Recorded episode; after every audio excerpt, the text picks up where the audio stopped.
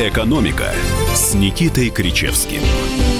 Профессор Никита Александрович Кричевский в прямом эфире товарищ. радио «Комсомольская правда» будет жечь глаголом, существительными, прилагательными, наречиями и всеми остальными частями речи с вами. Водонаева сказала правду про материнский капитал.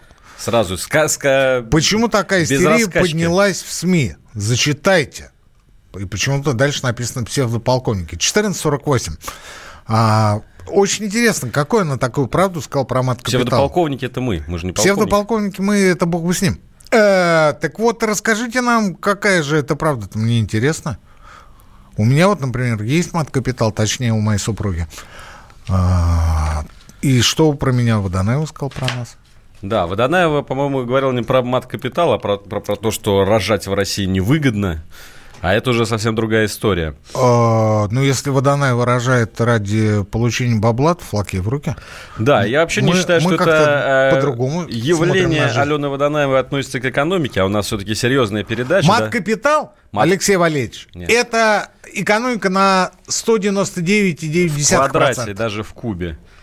Пусть 1448 напишет. Интересно, что... что... Итак, давайте перейдем к новостям. Сегодня у нас, э, тем более, важные новости. Президент Владимир Путин провел совещание по экономическим вопросам. Ну, Что я- говорите? Да, да, серьезно, с э, Михаилом Мишустиным, с Андреем Белоусовым, в общем, со всей нашей экономической элитой. И вот смотрите, какое... Ну, насчет экономической элиты я бы с вами поспорил, Алексей Валерьевич. пос- Ну, давайте... Ну, скажем так, с ключевыми чиновниками правительства. Хорошо. А, Вот смотрите, Владимир Путин считает основной задачей экономической повестки, знаете что? Нет?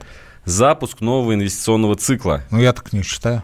а также выход на ежегодные темпы прироста инвестиций не ниже 5, а лучше 7%, чтобы обеспечить темпы экономического роста выше мировых уже в следующем году. Одна Объ- из задач согласен э, насчет э, 5-7, а почему 5-7, а не 10? Темпа Ну, экономического наверное, роста надо выше в рамках мировых. реальности оставаться. 10% у нас может быть разве прирост инвестиций? У нас Без проблем. Без проблем. Без проблем. Хорошо, что такое новый инвестиционный цикл и зачем его надо, надо Подождите, запускать? Алексей Валерьевич, я же не Владимир Владимирович Путин. Я не знаю, что он имел в виду.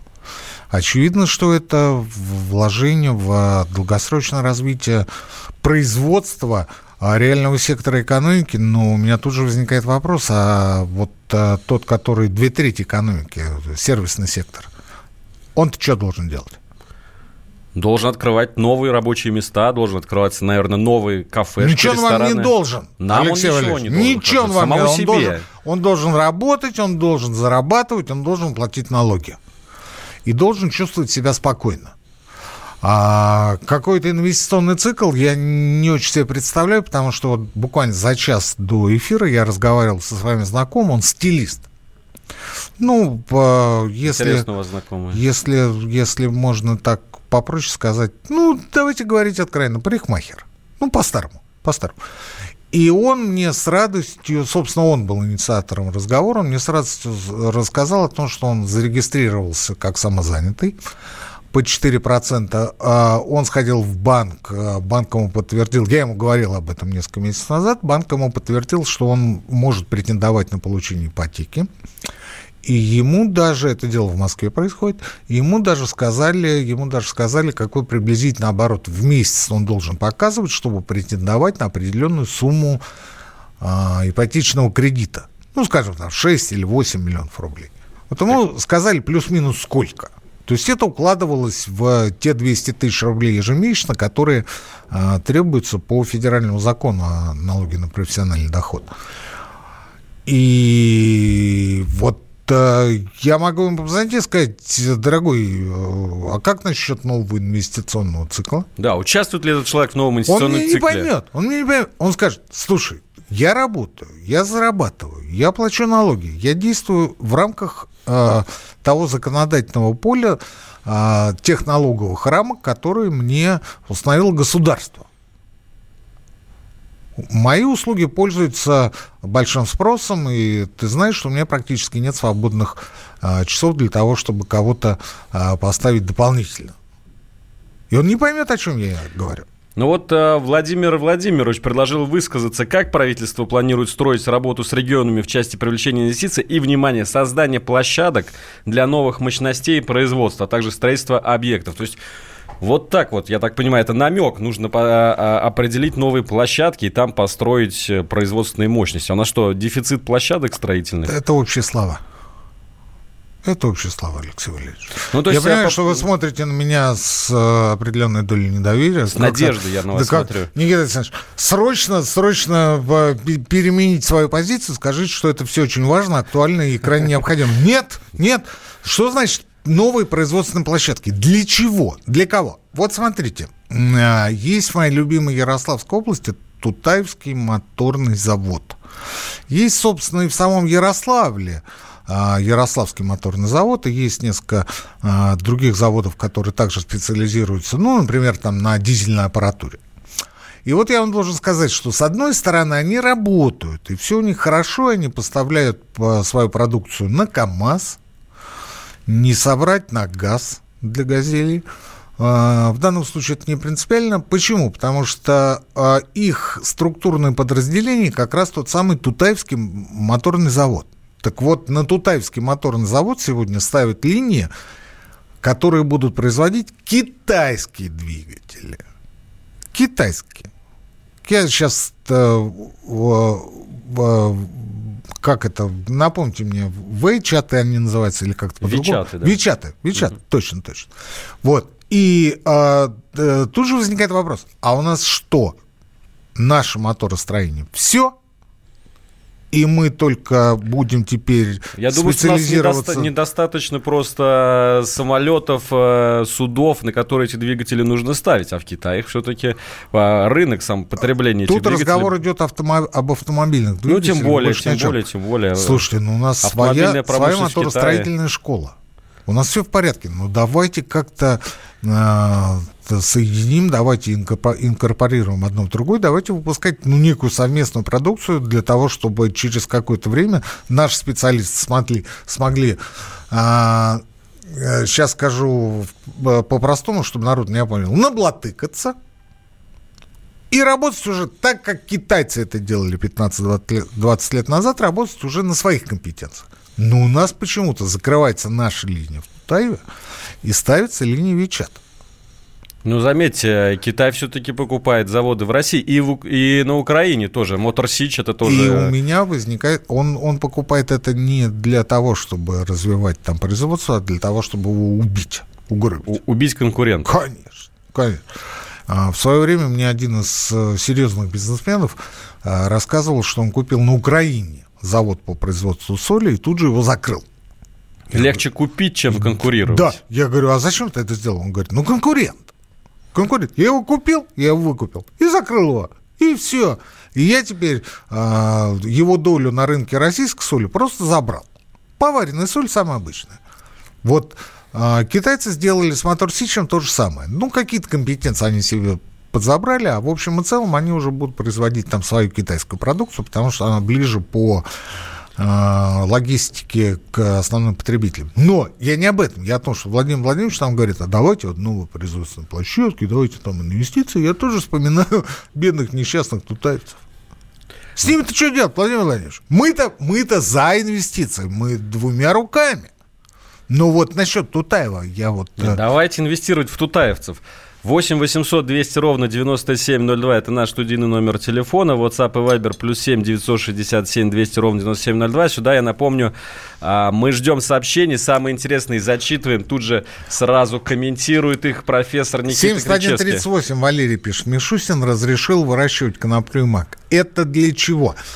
Валерий, вы, очевидно, прочитали э, это сообщение в моем телеграм-канале «Антискрепа», потому что я был единственный, кто вчера повесил этот э, норматив, это постановление правительства.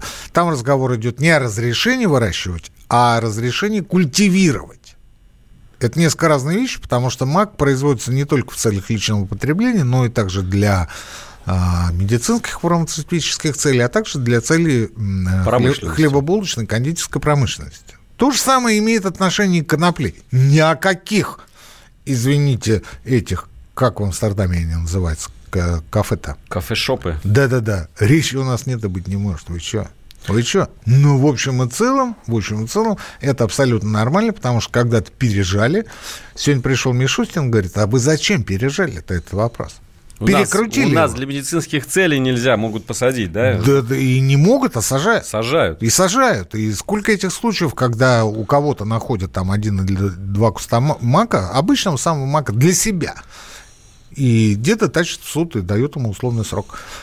И вот таких прецедентов э, уже достаточное количество в работе Мишустина, и будет еще больше, потому что, ну, действительно, перекрутили и довели до абсурда. Я что-то не верю, что Михаил Мишустин, пройдя, начал перелопачивать вот эту тонну актов, скорее всего, ему просто пронесли на подпись. Или, или вы думаете, что это его личная инициатива? Ну, к нему приходят и говорят, Михаил Владимирович, посмотрите, он говорит, что за бред? Говорит, вы От, отменить. Переделайте, переделайте. переделайте постановление, внесите какие-то поправки, потому что ну, ну невозможно. Ну невозможно. Ну давайте будем рекомендировать еще вот те самые тряпки при входе в медицинские учреждения. Ветошь, которую, э, об которую вы должны вытирать ноги. Если нет ветоши, значит, вы не проходите. И ведь могут, могут. Проверку. У нас сейчас настало время для первой паузы в нашем эфире. Через несколько минут мы вернемся, и Никита Кричевский продолжит раскладывать все по полочкам. Я придумал такой сюжетный ход. Давайте я скажу некую чудовищную вещь. Это будет неудивительно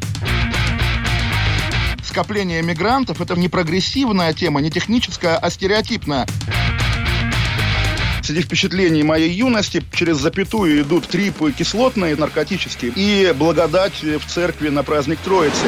Олег, а вас случайно в Лондоне не завербовали там на какую-то знаете... лондонскую разведку? Программа «Кашин-Голованов. Отдельная тема». По будням в 9 вечера по Москве. «Экономика» с Никитой Кричевским.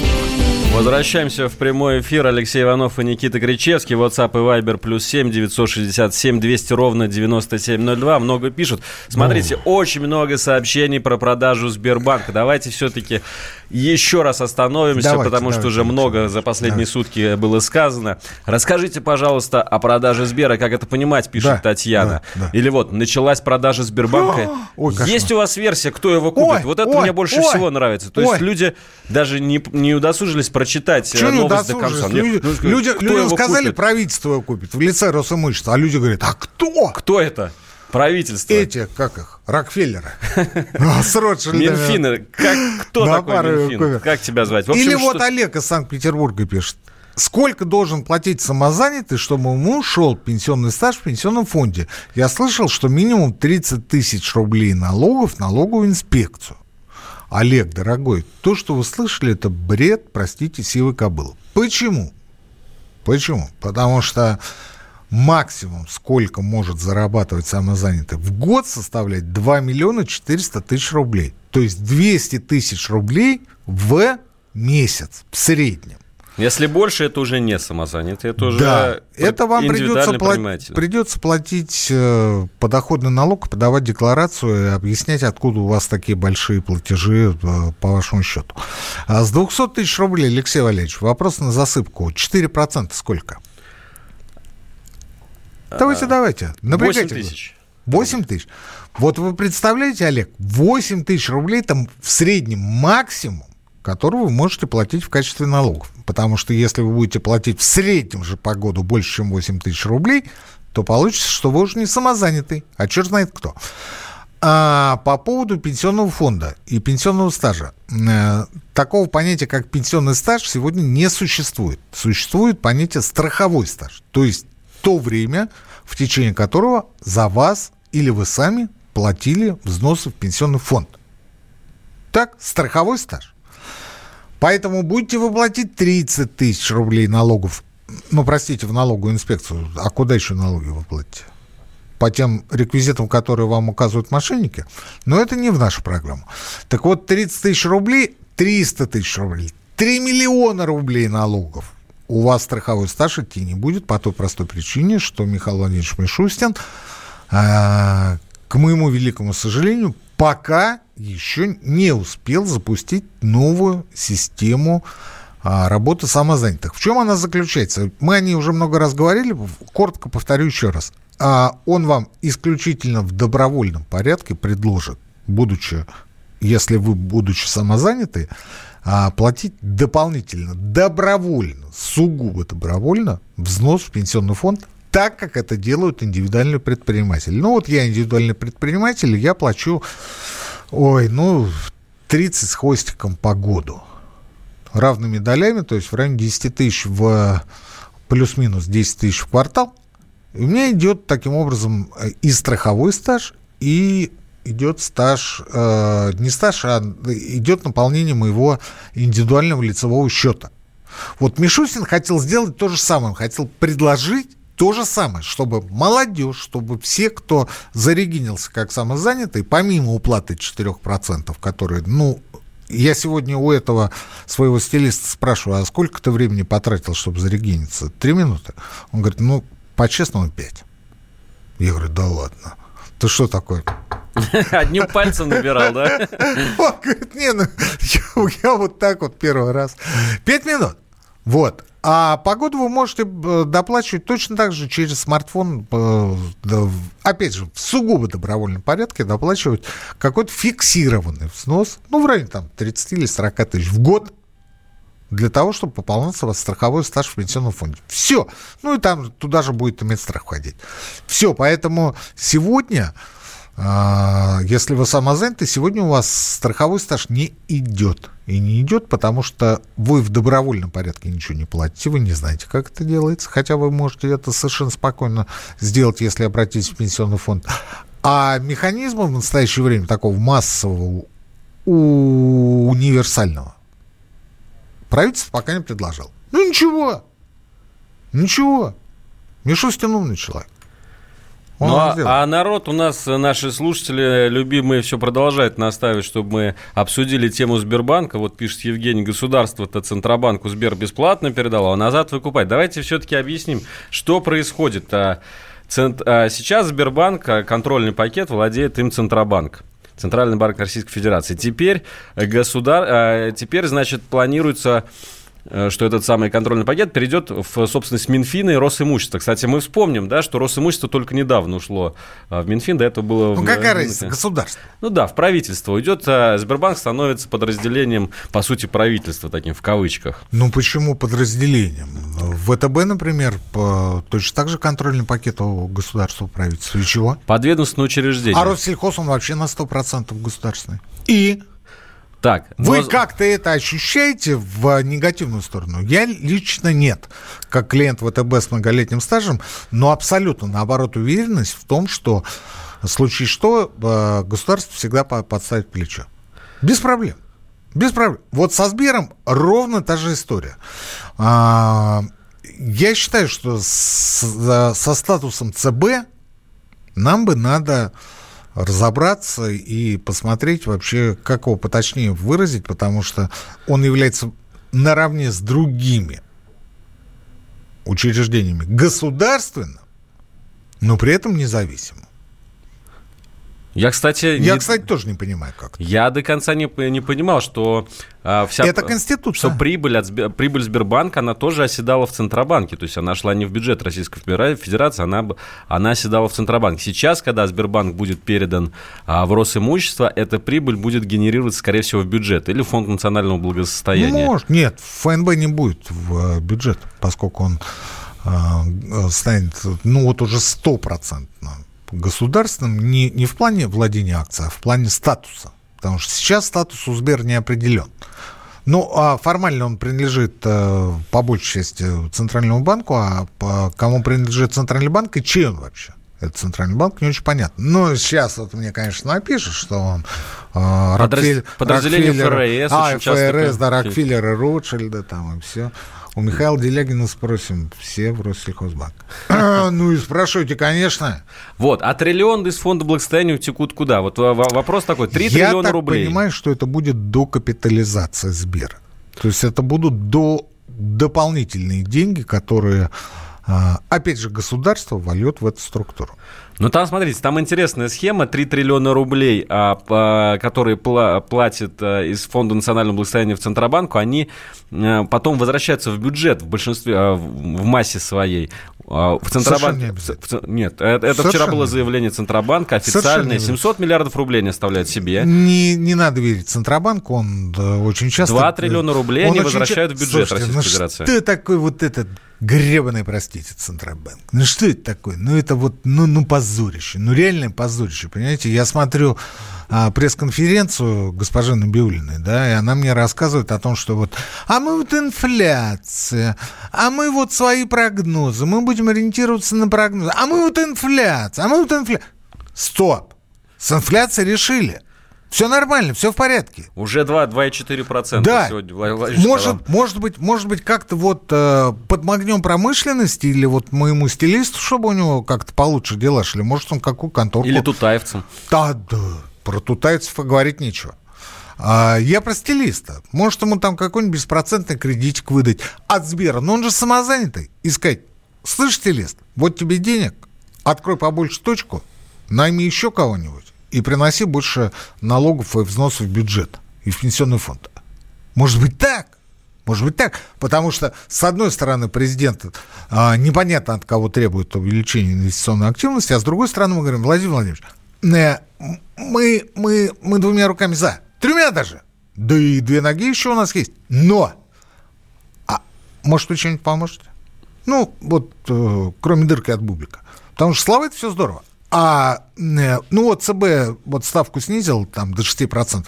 Это типа достижение. Да это не достижение, это антирекорд, это позорище в мировом масштабе. Почему? Потому что реальная ставка, реальная ставка составляет сегодня в России 3%. 3! 6% минус 3% инфляции. 3%! Сколько у нас в Америке? Сколько у нас в Европе? 1%, да? 0%, где-то да? даже отрицательные да? ставки. Да, у вас в России 3, вы не понимаете, почему у вас нет инвестиционного роста? Инвестиционного цикла. Инвестиционный цикл вы не можете запустить.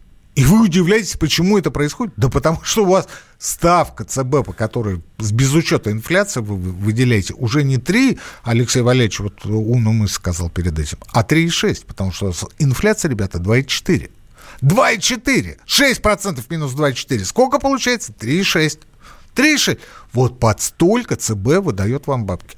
И какой у вас будет инвестиционный рост? Вам сказать, сколько в Китае? 1,6. 1,6. Ну, это не реальная ставка, это общая ставка ЦБ. Инфляция там выше, там порядка 2,8 по году. 2,8, а ставка ЦБ 1,6. Ну чего? Ну что, чего вы хотите? Не будет у вас никакого инвестцикла.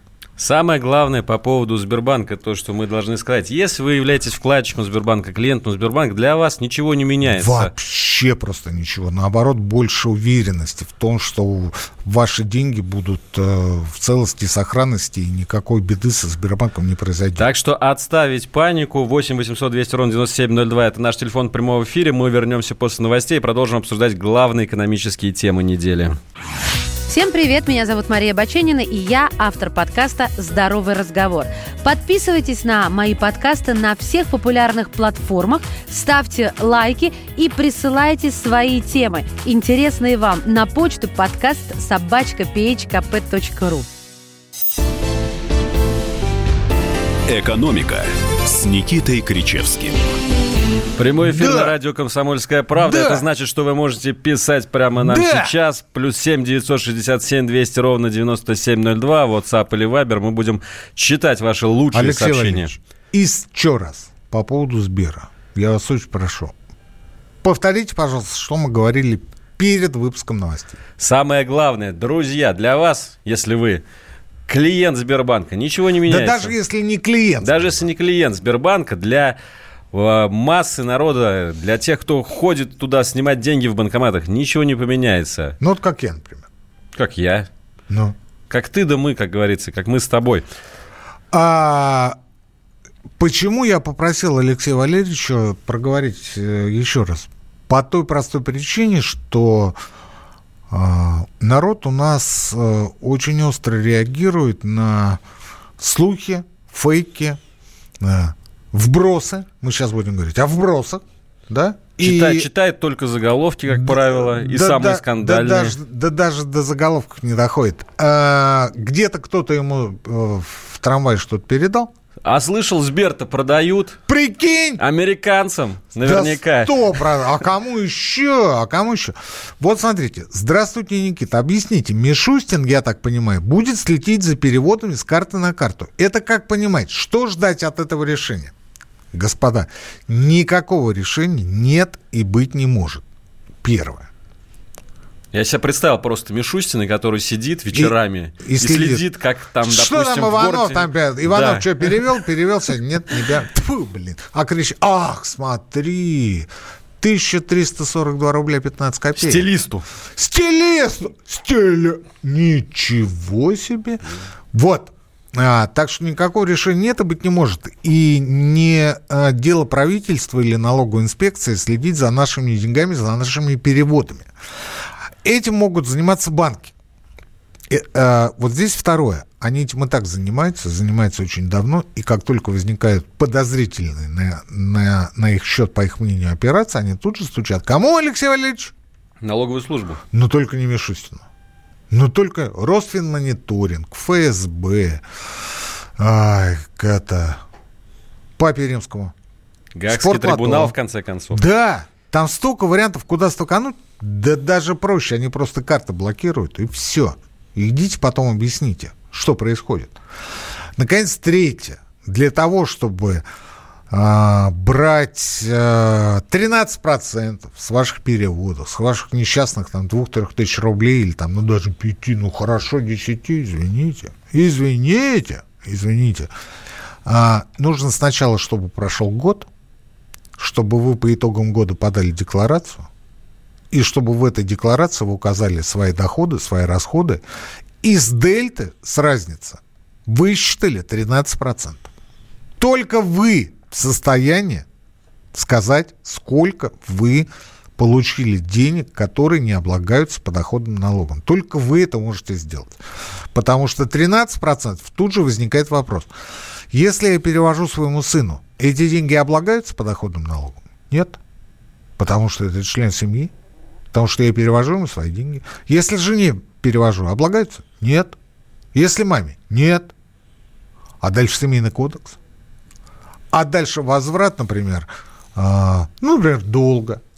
А дальше предоплата в счет чего бы то ни было. А дальше возврат этой предоплаты. Вы знаете, черт ногу сломит с нами, со всеми разбираться. Вот никому это не надо за даром. За даром. И никаких указаний нет и не будет по поводу того, чтобы не следить, а начислять на ваши карты 13% подоходного налога с каждого платежа, с каждой суммы, которая поступает на ваш счет. Ну, просто не надо это.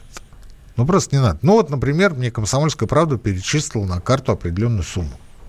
Ну, как налоговая инспекция узнает? Перевела комсомолка мне э, за вычетом 13% или нет? Может быть, комсомолка решила, что я сам заплачу. Ну, вы понимаете, что это бред? Комсомолка, естественно, заплатит, все там чин-чинарем, и взносы за меня начислит и переведет. Но это же какой будет дурдом по всей стране. И ради чего? Ради того, чтобы с Иванова стрясти лишние 15 копеек. Вопрос ведущий. Может, стоит прикупить акции Сбербанка? Ну вот, знаете, у меня ответ такой. Поздно уже, голубчики. Надо было вчера утром их закупать, если у вас есть, конечно, инсайдеры в правительстве. А вот сегодня уже покупать акции Сбербанка поздно. Например. Уборщица. Уборщица, уборщица, если у вас есть э, в Министерстве финансов, который подслушал, можно было вчера утром купить, потому что они Почему на государство должно его выкупать? Выросли. Где украденные народы деньги? Кто у кого чего украл, господи ты, боже мой. Обесцененные вклады. Может приватизировать Сразу а деньги, вопросов. которые должен пущено бы, и эквиваленты раздать обманутым вкладчикам. А вопрос справедливый, между прочим. Вот те деньги, которые ФНБ перечисляет в, в счет оплаты, Почему их не перечислить и не отдать э, тем вкладчикам? Смотрите, там на самом деле они, по сути, будут, э, как я понял э, из объяснений, они так и э, уйдут в итоге эти деньги как раз в народ, потому что таким образом они высвобождаются из ФНБ. Они, конечно, не, э, потом возвращаются в бюджет, и они будут потрачены на те самые э, социальные расходы, да о которых ну Путин... Да, да, да, ну да, хорош, да, да. да ну хорош, ну что, ну что вы? Ну вы, вы, ну, вы, вы ну, просто вы... по мане верующие, вы не верите ни во что хорошее, что это может правда, правительство. Это правда. Я, наоборот, верю в то хорошее, но смотрю на это несколько более глубоко. А, в народ эти деньги не уйдут. Почему? Потому что сегодня эти 2 триллиона уйдут в народ, а завтра второго Сбербанка у вас не будет. А народ-то привыкнет к тому, что он 2 триллиона получил Это дополнительно. другой вопрос. Это первый вопрос, а не другой, Алексей Валерьевич. И тогда что делать? А пять минут у нас осталось. Ну, ты посмотри на них. Алексей Валерьевич, ну, мы, мы что сюда пришли? Много ли стоит ваше убаюкивание? Мы не убаюкиваем, мы вам рассказываем... Э... Про что мы убаюки, убаюкиваем? Про что? Про то, что а, Сбер переходит от ЦБ правительству, и то, что идет до капитализации, и то, что деньги остаются в системе? Неважно, это бюджетная система, Сберовская система или какая-то другая, все равно это государственная система, все равно все это под контролем.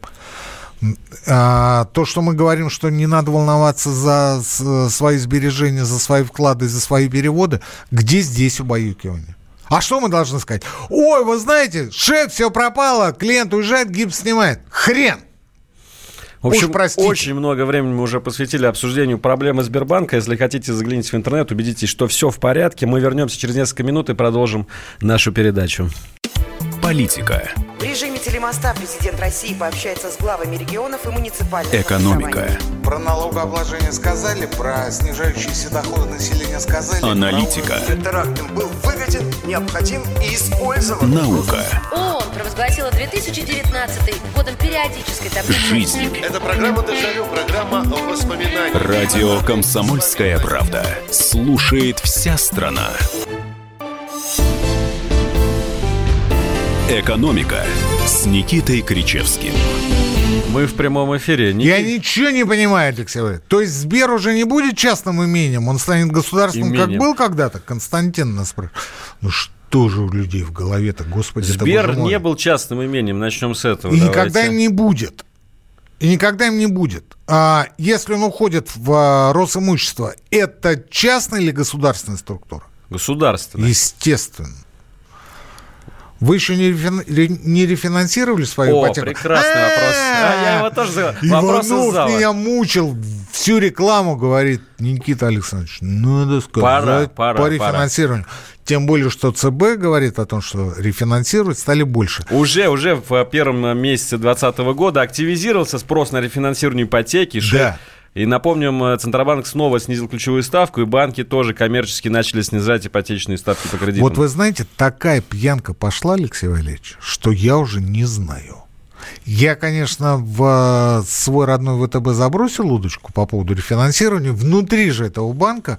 При этом я все сказал. Я понимаю, что вы будете э, испытывать определенные проблемы, потому что вы мою ипотечную закладную рефинансировали под какой-то фиксированный процент. Ну, скажем, там под 8 или под 9, ну, неважно поскольку. Я, это банковские дела, я не лезу в это. Поэтому она уже как бы заложена, и под нее деньги получены. Но вот рефинансирование, это значит, что какой-то другой банк дает вам ту сумму, которую вы должны будете заплатить, в моем случае ВТБ, и э, дальше вы будете платить уже этому банку. Но судя по тому движению, которое пошло в последние месяцы, мы же говорили в конце прошлого года о том, что вот подождите, пока не стоит, подождите, пока не стоит. Вот я еще раз говорю, я удочку-то забросил, но это не значит, что я собрался рефинансировать. То есть вы думаете, еще надо подождать? Я не думаю, я уверен. Еще и Набиулина ниже. говорила о том, что мы и дальше будем снижать ставку. И дальше будем снижать. И тут Дна Алекс... мы еще не достигли. Да, и тут Алексей Валерьевич спрашивает, одно это сколько? Да. И я так думаю, что дно это инфляция плюс, ну, скажем, 2 или 3 процента. То есть это... Так, я сейчас считаю, это значит около 4,5 процента. 5-6. 5-6. 5-6. Вот это дно. Сейчас мы на 8 процентах примерно. Сейчас, сейчас 7,9, 7,5. А, это сейчас по 8, ну, давайте так, 7,5, 8,5.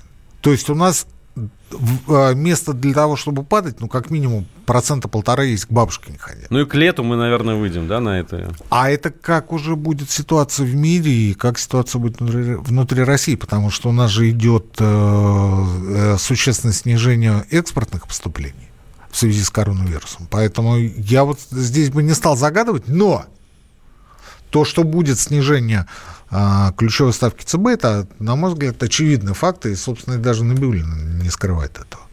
И то, как банки начали активно снижать свои ставки по вкладам, по кредитам и по ипотечным кредитам, говорит о том, что снижение будет. И я пока этого дна не чувствую. Я его не вижу. В общем, а, подождем еще, советует профессор. А... Э, тут, знаете как, советчик не лезь, получишь зубы. Кто хочет, у кого а, с, общем, нервная кто система за слабая, в руках, тот может да, идти прямо сейчас. Тот может прямо сейчас приходить и рефинансироваться. Я пока, третий раз повторяю, я удочку забросил, но это не значит, что я, если мне скажут «да», я тут же побегу рефинансировать. Ну давайте, еще, давайте еще одну тему затронем, а то мы с развеянием мифов вокруг Сбербанка э, можем не успеть. Э, Мишустин, точнее не Мишустин, а правительство обсуждает э, возможность снижения страховых взносов страховых взносов для работодателей сейчас это около 30% и снизить вот этот э, порог... около?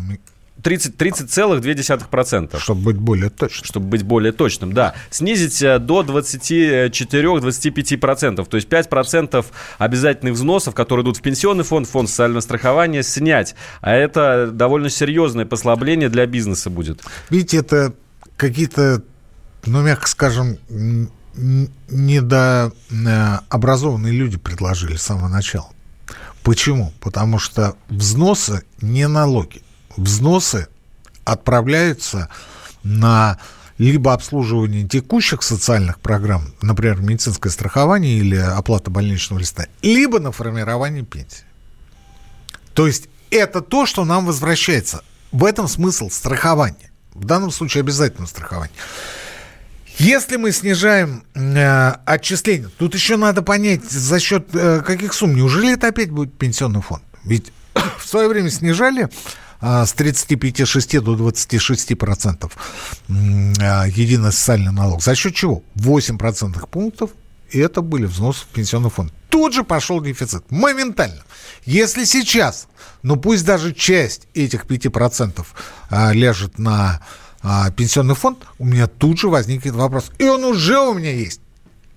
Из каких шишей мне через 14 лет, 13 половиной, будут платить пенсию. А я знаю. А мы выведем всех в белую. Кто сейчас работает в серую, они Вы же не платят. может, и выведете, но у меня мой индивидуальный лицевой счет будет показывать, что я рассчитываю, имею право и могу рассчитывать на меньшую пенсию. Потому что за меня платили меньше. Вот в чем дело. Дело не в пополнении пенсионного фонда, а в том, насколько я могу рассчитывать. Вот сегодня у меня э, одна пенсия. Это, кстати, несложно посчитать. Через госуслуги вам тут же в течение там, минут-другой все скажут. Но завтра-то, когда взносы снизятся, у меня и пенсия будет меньше. Ведь это тут же будет видно. Тут же моментально возникает вопрос. Да, бизнесу лучше туда-сюда. А бизнесу не лучше ли, если ему будут давать более дешевые кредиты? А бизнесу не лучше ли будет, если ему, а, к нему будут близко а, не подходить проверяющие и прочие товарищи? А бизнесу не лучше ли будет, если он будет иметь предсказуемость в своей работе? Но 30% а, это, а согласитесь, не лучше запретительная ли... ставка. Нет. Ну, в Австрии 42-45, во Франции и того больше. Во всей Европе это в полтора-два раза больше. В Америке это больше. Человек, в конце концов, может обратиться в негосударственный пенсионный фонд, он может накопительную пенсию себе дело, организовать. что он обратиться может, но у абсолютного большинства населения на это просто нет денег. Просто нет денег. И те взносы, которые за них отчисляют, это и есть их будущие пенсии. И вот теперь представьте, вот та вот училка, которая работает сегодня там, ну, неважно, в Сибири, на Урале там или еще где-то в сельской местности, да, ну, к примеру, Через какое-то время э, она получит на руки там э, расчетный листок 12 тысяч рублей. Ей ска- она скажет, а почему так мало? Я 35 лет или там 45 лет отработал. А ей скажет, а ведь э, взнос-то снизили. Вот если бы не снизили, было бы 15. Ну, к примеру. Ну, или 16. А так 12. И она скажет, да к черту мне этот бизнес. Мне жрать нечего и не на что. Но в итоге у нас э, бизнеса в итоге, практически нету. В итоге никакого решения по снижению ставок взносов нет и быть не может. То есть это вброс? Есть, да. Есть неформальное, не публичное поручение Мишустина проработать этот вопрос. Только проработать. Решения нет. Проработать и отказаться а ведомости, от ведомости, как вот помните, в конце прошлого года они сказали, а вот у нас подоходный налог будет 16%. Помните? Вот мы малоимущих а, освободим, а для всех остальных будет 16. Где эти 16? А ведомости читаем и обсуждаем. Ну что ж, друзья, за сим прощаюсь. С вами были Никита Кричевский, Алексей Иванов. До встречи на следующей неделе. Всем пока. Экономика.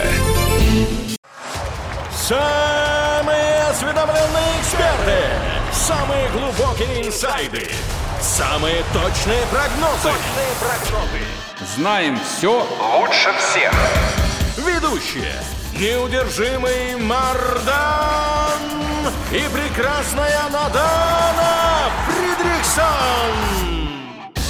Первая радиогостинная «Вечерний диван» на радио «Комсомольская правда». Два часа горячего эфира ежедневно по будням в 6 вечера по Москве.